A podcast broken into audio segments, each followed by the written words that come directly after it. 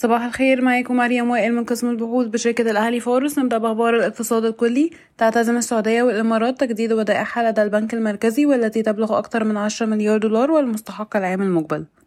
وافق مجلس النواب على تعديلات قانون ضريبة الدخل التي من شأنها رفع حد الإعفاء الضريبي بنسبة 25% إلى 45 ألف جنيه بدلا من 36 ألف جنيه. كما وافق مجلس النواب على مشروع قانون يقضي برفع علاوة غلاء المعيشة الاستثنائية لجميع موظفي الدولة إلى 600 جنيه اعتبارا من الشهر الجاري مع مضاعفة المنحة الاستثنائية لأصحاب المعاشات من 300 جنيه إلى 600 جنيه. وزارة التخطيط تخصص 530 مليار جنيه تقريبا لدعم الحماية الاجتماعية خلال موازنة السنة المالية 23-24 تطمح وزارة المالية لجمع ما يصل إلى مليار دولار من تمديد مبادرة استيراد سيارات المصريين في الخارج. تجري مصر والأردن حاليا دراسة فنية ومالية لزيادة الربط الكهربائي بينهم إلى 1.1 جيجا وات من 550 ميجا وات بكابل بحري جديد. ستقوم فيتش وستاندرد بور بمراجعة التصنيف الائتماني لمصر خلال الأسبوعين المقبلين. وقعت المنطقة الاقتصادية لقناة السويس وعدد من الشركات الصينية اتفاقيات لإنشاء مشروعات نسيج باستثمارات إجمالية تصل إلى 101 مليون دولار تقريبا بالمنطقة الصناعية غرب قنطرة. أبدت ما بين 10 إلى 15 شركة صينية اهتمامها بإنشاء منطقة صناعية متخصصة للمواد الكيميائية باستثمارات تعادل 7.5 إلى 12 مليار دولار باليوان الصيني على مدى الثلاث إلى أربع سنوات المقبلة. أبدت بعض الشركات التركية اهتمامها بتوسيع نطاق تصنيعها في مصر. ننتقل لأخبار القطاعات والشركات أجلت شركة مصر للألمنيوم موعد انتهاء تقديم العروض الفنية والمالية الخاصة بمشروع إعادة تأهيل الشركة لمدة شهر لينتهي في 12 نوفمبر المقبل وأرجعت الشركة قرارها إلى طلب العديد من الشركات بسبب كثرة الأعمال المطلوبة في المناقصة.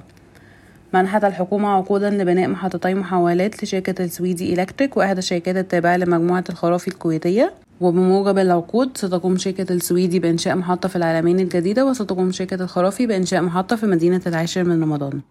أموك هتوزع أرباح نقدية بقيمة خمسة وستين قرش للسهم على قسطين التوزيع ده بيمثل عائد توزيعات سبعة فاصلة اتنين في المية. سيتم توزيع خمسة وأربعين قرش في تمانية نوفمبر ألفين تلاتة وعشرين وسيتم توزيع عشرين قرش في سبعة مارس ألفين أربعة وعشرين. تاريخ نهاية الحق خمسة نوفمبر ألفين تلاتة وعشرين.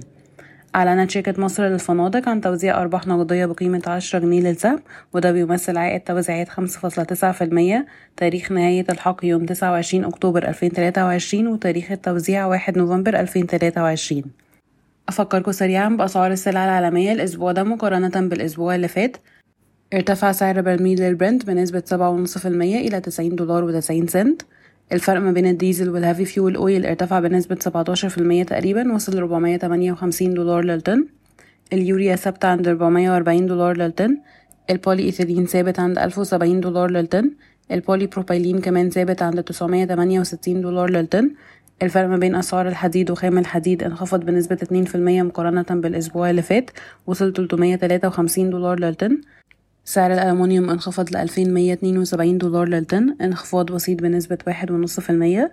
الأسمنت في مصر وصل ألف تسعمية خمسة وستين جنيه للطن انخفاض بسيط بنسبة فاصلة تلاتة في المية عن الأسبوع اللي فات. الفحم الحراري ارتفع بنسبة تلاتة فاصلة تسعة في المية وصل مية أربعة وأربعين دولار للطن. اللبن البودرة ارتفع بنسبة ستة فاصلة ستة في المية لألفين خمسمية تمانية وخمسين دولار للطن. شكرا ويوم سعيد.